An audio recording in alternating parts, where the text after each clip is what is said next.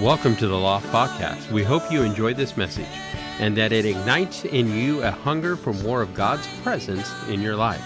I wanted to share with you a couple things. Um, and and I don't know. There's some people here I don't I don't know.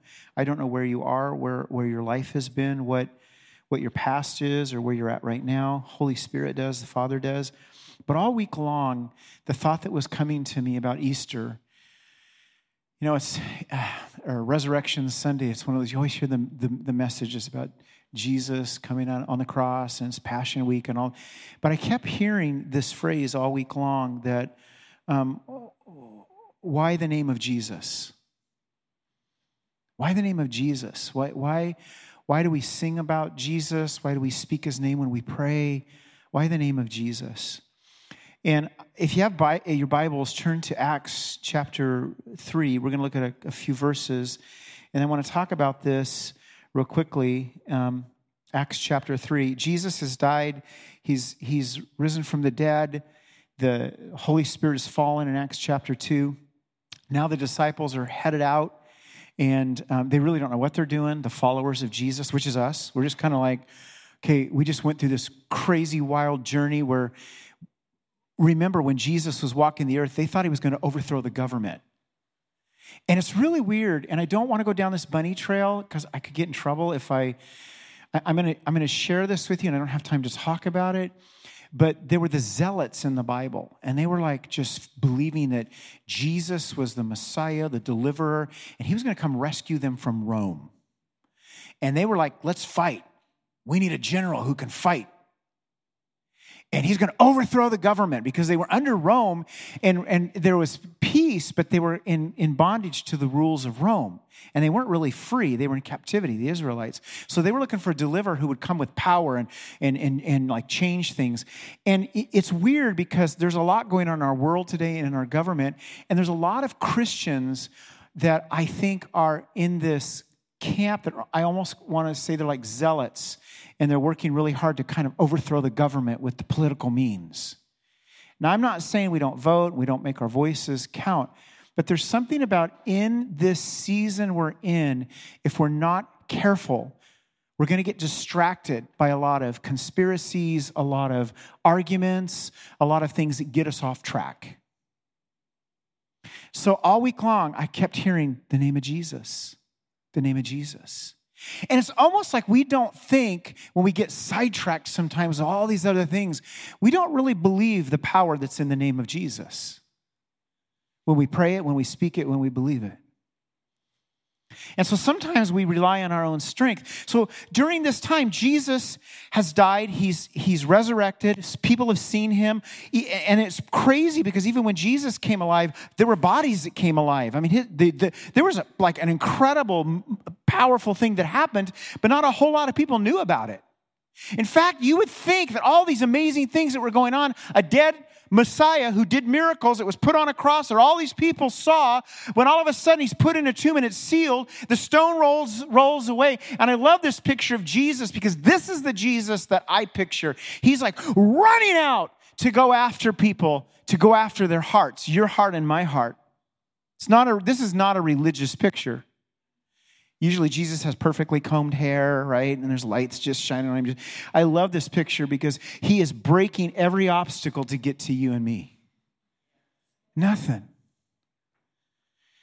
And so I love this story that we're going to read because Holy Spirit fell on 120 people. Only 120 people were gathered in an upper room. You would think what just happened would just shake the world, right? 120 people were gathered. It wasn't a whole lot of people. Holy Spirit falls. It's powerful. It impacts a lot of people around them. Peter preaches a message. 3,000 people are added to the church. So they did, like, there was a, a, a move that happened. But now, here's the story that I want to share with you really quickly in Acts chapter 3. Peter and John, who are so pumped, you know, because they just were with the Holy Spirit. They go up to pray, verse 1 in the temple of chapter 3 of Acts. It's about 3 p.m. in the afternoon. Verse 2, it says, And a certain man lame from his mother's womb was carried, whom they laid daily at the gate of the temple, which is called Beautiful, to ask alms from those who entered the temple. So this man from his birth was crippled And he was brought to a gate to beg people for money. The crazy thing about it is this gate, the beautiful, it was called Gate Beautiful. What that, that word means in the original text is it means the gate of the right time. And what's so wild about this story is this man is brought there every day, so you know Jesus must have passed. Why didn't Jesus heal him?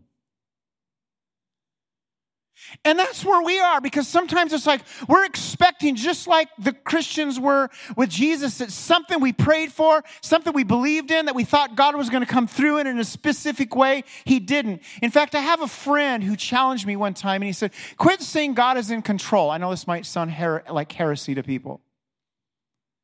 Instead, say God is in charge and he partners with us to bring change to things in the earth. Because then what happens is when things that don't happen, we blame God because He's in control. When in reality, if we would be doing what God said, things would be changing. He partners with us to bring change. That's the way He set it up. And that's what we see here. And so there are a lot of people who use the excuse, well, God's not doing this and God's not doing. What if God's like, I want to move through you? Or I want to move through someone else. So here's here here's this story where it takes place, and and it says so. This man's by the gate, beautiful, and he's asking for something. Peter and John, about to go into the temple, asks, he asked him for alms. Verse 4 And fixing his eyes on him with John, Peter said, Look at us. I love that. Look at us. Why do you think he's? I mean, it, it, you got to understand the setting. It's really crowded. There's a lot of people in this gate. People are going in and out of the temple to worship. There's a lot of distractions. And so I think it was kind of a firm look at us. Give us eye contact. So this guy, he's at the gate. He's all excited because he thinks he's going to get some money. So he gave him his attention, expecting to receive something from them. Verse 6, look at this. Then Peter said, Silver and gold I do not have, but what I do give you in the name of Jesus Christ. Whose name? Jesus Christ of Nazareth. Rise up and walk. Now I doubt, highly doubt, that that they didn't have money. It wasn't that they didn't have money that they wouldn't, didn't want to give this man. What they wanted to do was instead of meeting a temporary provisional need, they wanted to give him power that would create an eternal transformation in this man's life so he could provide for himself and his family. So instead of giving this a hand out, it's like they wanted to give him a hand up and display the power of God in this man's life. Why am I saying this? Because sometimes, if we're not listening and close to the heart of Jesus and understanding the power that's in Jesus' name, we'll use human resources to fix heavenly assignments that heaven wants to change through us. It's like God's looking to partner with us to do something miraculous and something powerful, which is to shift a heart. So he says, Give him attention. And then look what happens now. And then he took him, verse 7, by the right hand and lifted him up. And immediately his feet and ankle bones received strength. So he, leaping up, stood and walked and entered the temple with them, walking and leaping and praising God. And all the people saw him praising God. Then they knew that it was he who sat begging alms at the gate, at the beautiful gate. What was the gate? What did it mean? Gate of the right time. So all the people saw him sit at the gate of the right time, and they were filled with wonder and amazement at what just happened to him. This is so powerful because the name of Jesus is so much more powerful. And why the name of Jesus? Because there's no other name in which we can be saved. Acts 4:12 says salvation is found in no one else for there is no other name under heaven given to mankind which we must be saved. Why is that? Because what happened was God came to us through Jesus to bring us to him. What we try to do on earth is do everything we can to get to God or everything we can to put ourselves on the throne. The self rule. So there's power in the name of Jesus because what Jesus did is he came and he gave his life to redeem us from death, destruction, from the grave. Not just to give us a temporary provisional thing, not to just bring us relief, but to bring us deliverance. I, it was so crazy because we sing a song, The Lamb. And for people who don't know what that is, it's, Jesus is pictured as a lamb. It's, a, it's, it's symbolic because he gave himself to be slaughtered at the cross. He gave himself as a sacrifice because he was perfect. He had to fix, in, in layman terms, he had to fix what man screwed up. Had to be somebody who was perfect. And so, God Himself, which is such a crazy thought, that the God of all creation would love you and me so much that He, he, he would come and give Himself through His Son, because the three are one. So, there's the Lamb who gave himself as a sacrifice. And then scripture says there's a lion, the lion of the tribe of Judah. So there's this other part of Jesus that's like, roar, right? This roar. And I'm like, I was thinking about that this week, and I heard the Holy Spirit say, I want my people to stand in front of the lamb, but behind the lion. I want my people to stand in front of the lamb, but behind the lion. I, well, what does that mean? Stand in front of what he's provided with assurance that he did that for me. Because I can look back and go, whoa, the lamb. But the lion is your deliverer, the lamb is your savior. And there's a lot of people that keep wanting to get saved. I just want relief from my situation because it's so bad. What if you got you took a different step and determined, I don't want to just get saved from a situation. We've been saved from death to life. You don't have to get saved over and over and over again. Jesus doesn't just come and get mad at you, okay, I'm leaving. He, he's not relationally wired that way. Scripture says he'll never leave us, he'll never forsake us.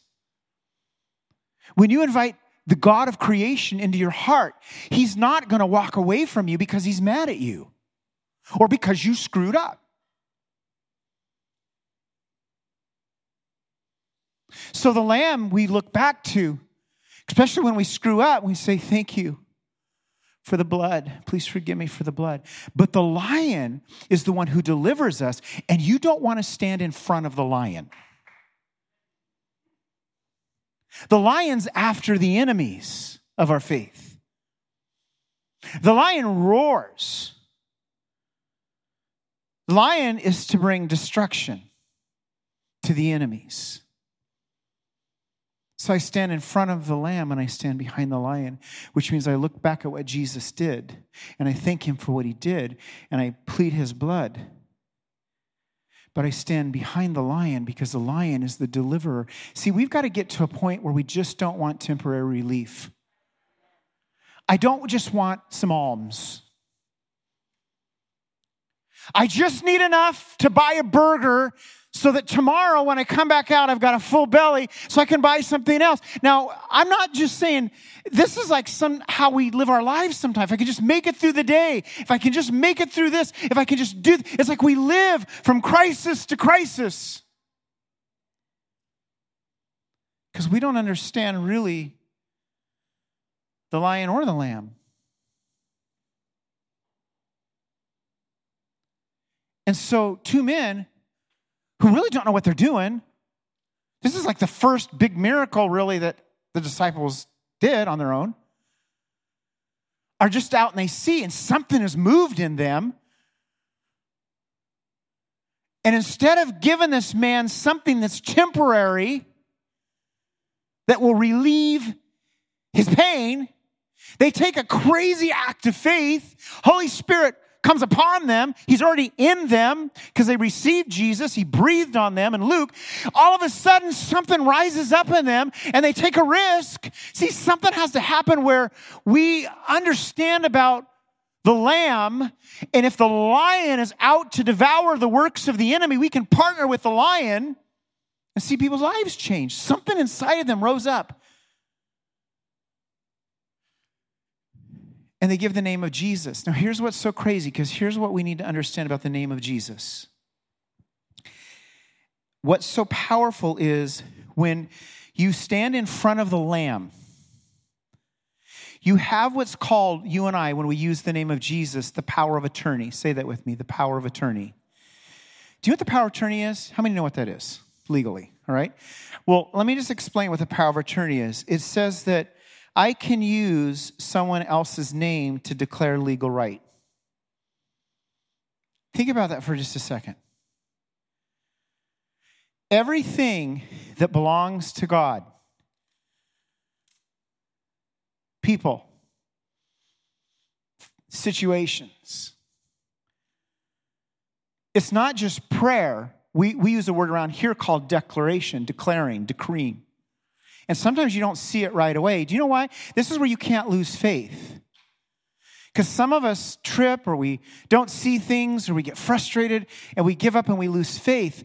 Sometimes what the Lord wants to do through the lion as you're following the lion, as he's making a path and making a way, is exactly what happened here. I don't know why Jesus passed by this man and saw him and didn't do anything. He decided to let the disciples do it. But did you notice what happened that when they took him by the hand and he got up and he was walking all around? Everyone around saw it and it shifted more than just this man. It impacted the region, it impacted the people around them. So there are things that the lion is after that are bigger than just you and me. They involve more than just you and me. They involve other people, they involve other lives.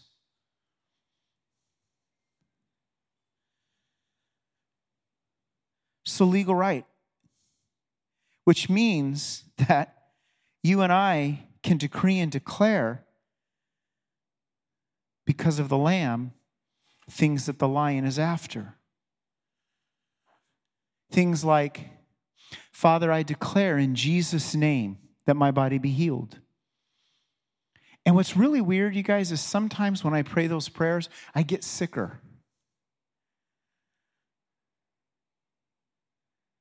And it's almost like the other lion, because the Bible says there's the, the devil who's a roaring lion, seeking him, whom he may devour. There's also another lion. So if you've got the lion in front of you and the lamb behind you, it's really important you understand this. I work really good with pictures. So you got the lamb who made it possible for you and I to come into relationship with the Father by inviting Him to come and live in our hearts and change us. And we got the lion in front of us that's delivering us. We've been saved. We're being delivered from things that have held us captive. So if you've got the lion in front of you and you've got the lamb behind you, where's the roaring lion? He's on the side trying to distract you away. He's roaring over here. He's roaring over here to distract you, and he's roaring over here. If this doesn't work, he's going to come around this way, and he's going to roar over here to condemn you. And here's what's so crazy when he's coming over here to condemn you and tell you you're no good piece of blank, you turn to the lamb and say, This is what the lamb did. His blood did this. In Jesus' name, leave. Then when he comes over here to distract you, to pull you away, to cause all this chaos, that's when you look at the lion. In the name of Jesus, devour this take care of this because I can't. This you took care of over here. This is the enemy coming against me after my faith. So I release the lion of Judah against this. And what's so crazy is you can release the lion on people you're praying for too. Go after them, Father, deliver them. Yes, we can say that because we partner with him when I said earlier. That's what the Lord wants us to do is partner with Him. Because the church, the faith was never about us, it's about Him and the people He's after. So there's a lion and a lamb. And here's what's really crazy all the power, everything we need when we ask the Lamb to forgive us and Jesus to come and dwell inside of us. And it's not just a prayer that we pray, it's a heart this totally surrendered. That's what baptism is.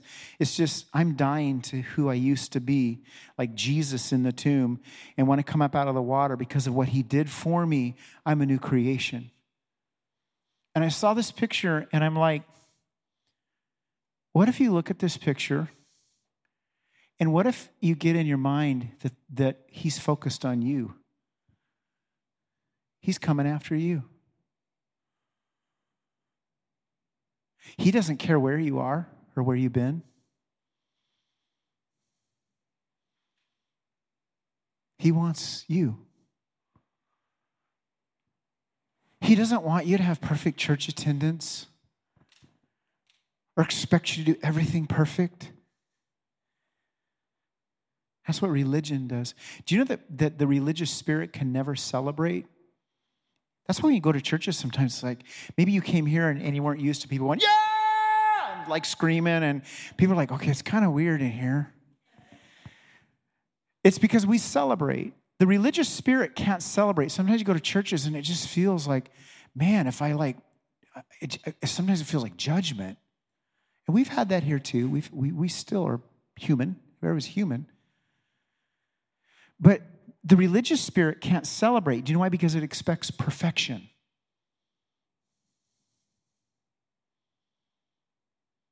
And so what happens is it it's always raises the bar higher. Okay, you did that, but now this.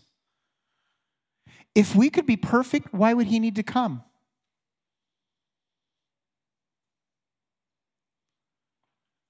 There's no reason. But what's so crazy, and this might offend some of you, but if you're living without Him, then you must believe somewhere you don't need Him because you're living perfect. Seriously. And that's called I'm on the throne. It's called humanism. Humanism is self rule. And it can look a whole bunch of different ways. We can have other things we're worshiping. But really, what I'm saying is, I, I'm, I'm technically I'm perfect or I'm good enough and I don't need him. And that whole lie about, well, I'm a good person, it's really a lie because if we're honest, none of us are really good. I mean, we all have our dark sides. We all have these things that we don't tell people about. Somehow, when everybody comes to church and they're all pretty and painted up and dressed up, we may not look like we have stuff, but we all do. None of us are perfect. That's why he had to come, because he had no sin. And the crazy thing about the whole thing is, he loves me even in my imperfection. I had a stepfather that beat the crud out of me growing up. Real work driven childhood with my stepdad. Till I learned I don't have to be perfect or get it right all the time because he got it right all the time. Really, what he wants is a relationship with me. So then, if the religious spirit can never celebrate, then what do we do? Because it's not about perfection, it's about progress. That's why, in a nutshell, I had you guys shout when people got baptized because they're progressing forward. Yeah! If you've been clean for a month, yeah! If you haven't looked at porn for a month, yeah! It's progress. Some of us might feel like you just don't know where I've been. Start to find the things you're making progress in because of what the Lamb has done and what the Lion is doing. In the Christian faith, relational faith, not religion, we're always moving forward. Because the kingdom is about expansion, the kingdom is about room. But with the religious spirit, you can't move forward until you fix this. And we can't fix it. He has to come he has to come and change my heart. Someone asked John to come, and I want him just to share a brief word he had in his spirit. And um, we believe here that God speaks through all of us, not just me. He speaks through all of us. We hear his voice. And I had a conversation with my son Tyler. He's in, I went and saw him, and many of you know you've written him letters. He's in Bend right now at the Youth Challenge. And we're sitting in the truck yesterday, and I go, Tyler, because he was talking about some struggles he was having. I go, Do you, what does God, what does God tell you? What, what is he telling you during the day? And he was quiet. And I go, Tyler, do you hear God's voice? No. I go, how do you know you don't hear God's voice? I don't always don't hear God's voice. And the reason I'm sharing this with you is this is what I shared with him. What does God's voice sound like? I don't know. God's voice sounds a lot like your voice. So sometimes we're hearing God when we think it's our own thoughts and it's God. Can I tell you, like, you might have heard God's voice some, I don't know when, because you're here. Some of you are thinking, I would never be in a place like that. I'd never be on a mission. But you're here. Well, somebody asked me to be. Well, somebody asked you, but you still have free will. You could have made an excuse and not been here. Something spoke to you and drew you here. It's called God. If he came in a different voice, you'd probably wet your pants. So he knows I got to come in a voice you can recognize. he comes a voice you can recognize. So I was expecting this audible, big, booming voice like James Earl Jones when he speaks to your spirit and says, Suze, Susie, go hug that person. And you feel, I just need to go hug them. Well, yeah, you may feel it, but God impressed you because every good and perfect gift comes from the Father of lights. I want to encourage all of you in this room. You hear God. And I don't care if you're not, you think you're not serving Him or you're far away, you hear God. What He wants is for you to experience Him like this man did. You might not be paralyzed, but there's some things in your life that He needs to radically touch and change. A couple things the Lord laid on my heart is first of all, without a death, there's no resurrection. Many of you know that my wife has been in the hospital since February 21st, and she's in a coma. And it's been very tough. And people have said, I don't know how you're so strong. Well, it's not me standing here.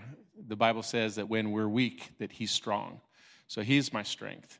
And it's like Michaela was talking about, about digging wells. I've been spending many years digging wells, just spending time with the Lord, and I know the Lord. I know his goodness. I know, I know him. And he's been so good. He's been so good during this time.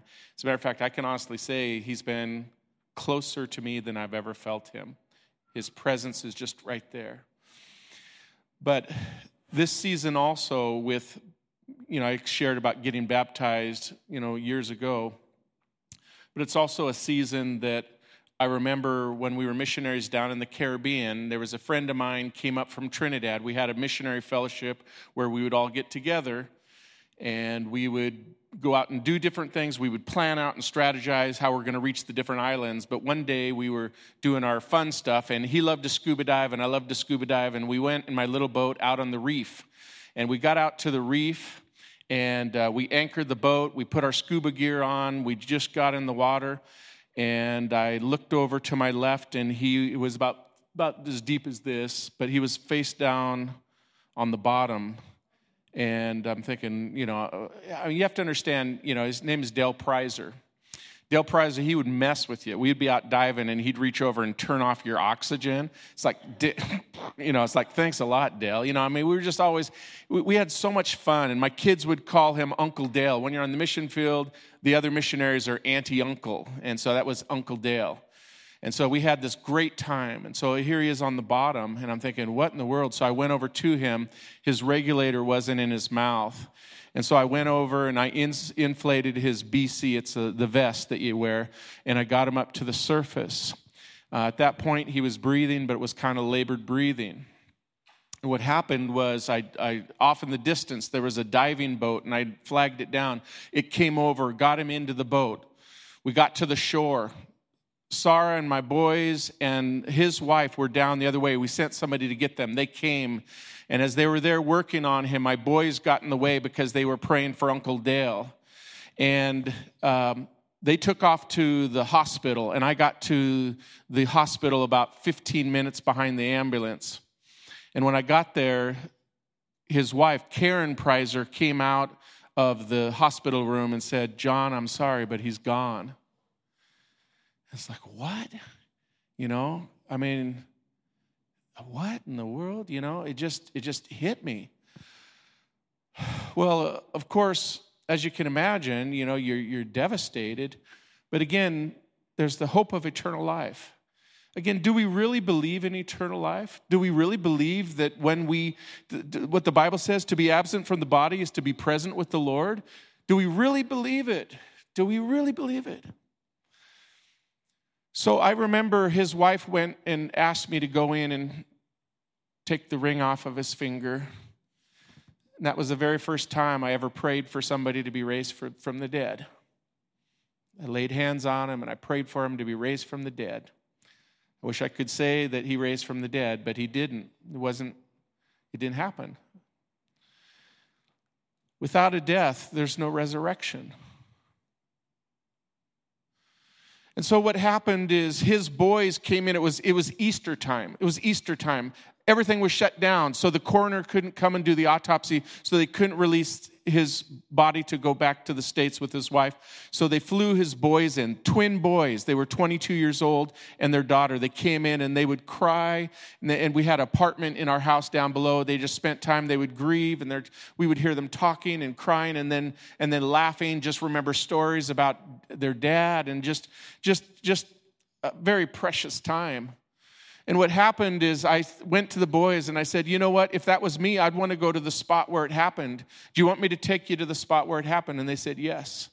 So we went to the hotel and they had a dive boat. They took us out to the spot and we got to the spot because I knew where it was because there was a reef. And it was right about where the reef was there and we were here. And so I was just getting ready to say it happened right about here. And all of a sudden, inside of the reef were two whales. Now, again, this is in the Caribbean and it's on the inside of the reef and it's only about this deep. I don't know if you've ever been next to a whale that's like 50, 60 feet long. It was a, a mother whale and a calf and they were swimming. Well, the boys looked at each other. I didn't know the story until later on, but the boys looked at each other. They put their masks on because this was a dive boat that they were in and they jumped in and they were swimming with the whales. When I say swimming, like from here to the wall, but still, when you're next to a 50, 60 foot whale, they got back in the boat and they said, You know what? We always had the dream with our dad that we wanted to swim with whales. And they looked up to heaven and they said, Thank you, dad. Not that the whale was dad, but basically that, G- that dad said, Jesus, I have this favor. Can you just send some whales for my boys? Those little God kisses that God gives. That's how much He loves us. That Sunday that Sunday, Easter Sunday, I preached without a death, there's no resurrection. And I told that story about Dale Preiser. I can tell you that three people stood up in that little country church and accepted Jesus that day. The devil thought he had won, but when the dust settled, three other people had accepted Jesus.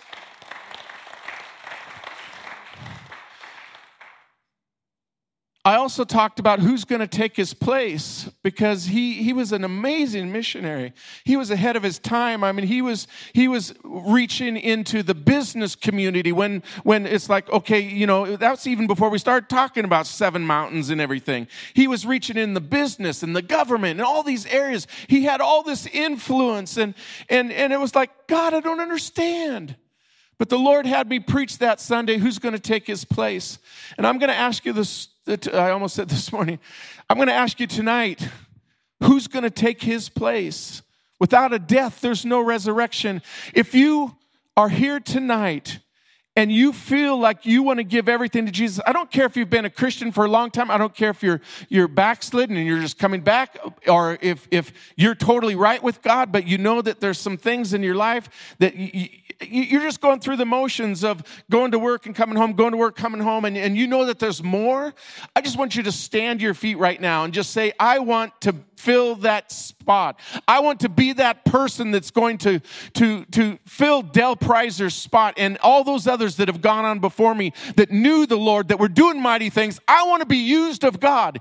If you would, if you, if that's you, just go ahead and stand to your feet, please. Come on. Now, what I'd like you to do is I'd like you to come down and stand down here, please. Come stand down. But I want you to do a little bit different. I, this is I've never done this before, but I want you to come and stand, but I want you to stand up here as close as you can here and turn around and face out there.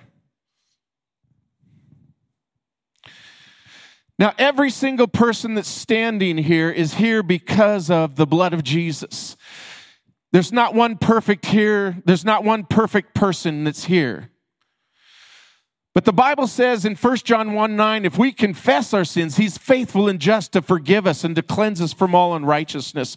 That's why we're here. It's the righteousness of Christ that's been placed upon us. And so, what I'm going to do is, I'm going to ask. I know this is, again, but everybody else is already up here. So there's no there's no pressure. The pressure is probably setting there instead of coming up here.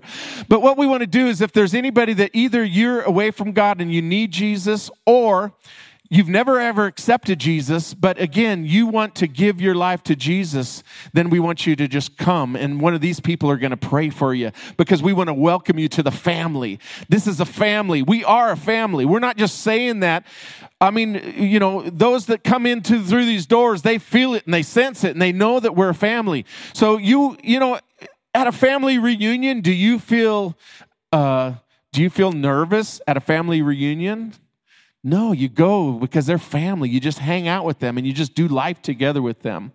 And so, is there anybody that would like to come and be prayed for? Because we're going to end right now, but is there anybody that would like to come and be prayed for by one of these that are standing here? All right. Uh, let's do this. I'm going to ask you guys to join in some small groups, okay? If we could, if that's okay, Jack.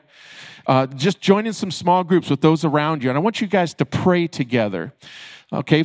Find out, if you don't know them, find out their name. And I want you to, um, I want you to just pray with them. And before you start praying, I'm going to just pray over you because I know you came forward for a reason because you want to you want to be that person. You want to you want to you want to stand up and say yes to Jesus. So Lord, right now you see everybody's heart that's here, God. And God, even though we didn't like pray a prayer or that we didn't uh, do different things, uh, God, I, I know that they're here because they took a stand for you. They want to say, yes, without a death, there's not a resurrection. They want to die to themselves so that Jesus, that you could live within them. God, they want to die to their, their own desires. They want to desi- die to those things that are holding them back. We come against everything that's holding them back. Every lie of the enemy, may it be stopped and stilled in Jesus' name. And may they know their identity. May they know their destiny. May they know that they are children of God. And I thank you, God, for everyone that's here tonight. And it's no coincidence that they're here. They're here for a purpose and for a plan in Jesus' name. All right, well, let's have some family time. Let's pray for one another. Find out maybe what some needs are. If anybody needs healing, anybody, uh, uh, just just just go ahead and start in your groups. You, you guys got it. I know what you're. You know what you're doing.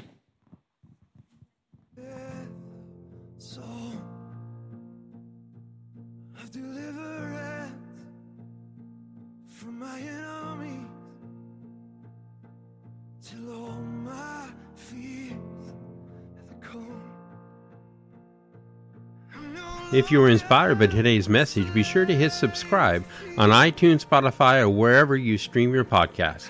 For more information about The Loft or for gathering times and locations, you can check out our website at www.theloftnw.org or find us on Facebook and Instagram. Thanks for tuning in, and we hope you'll join us again next time.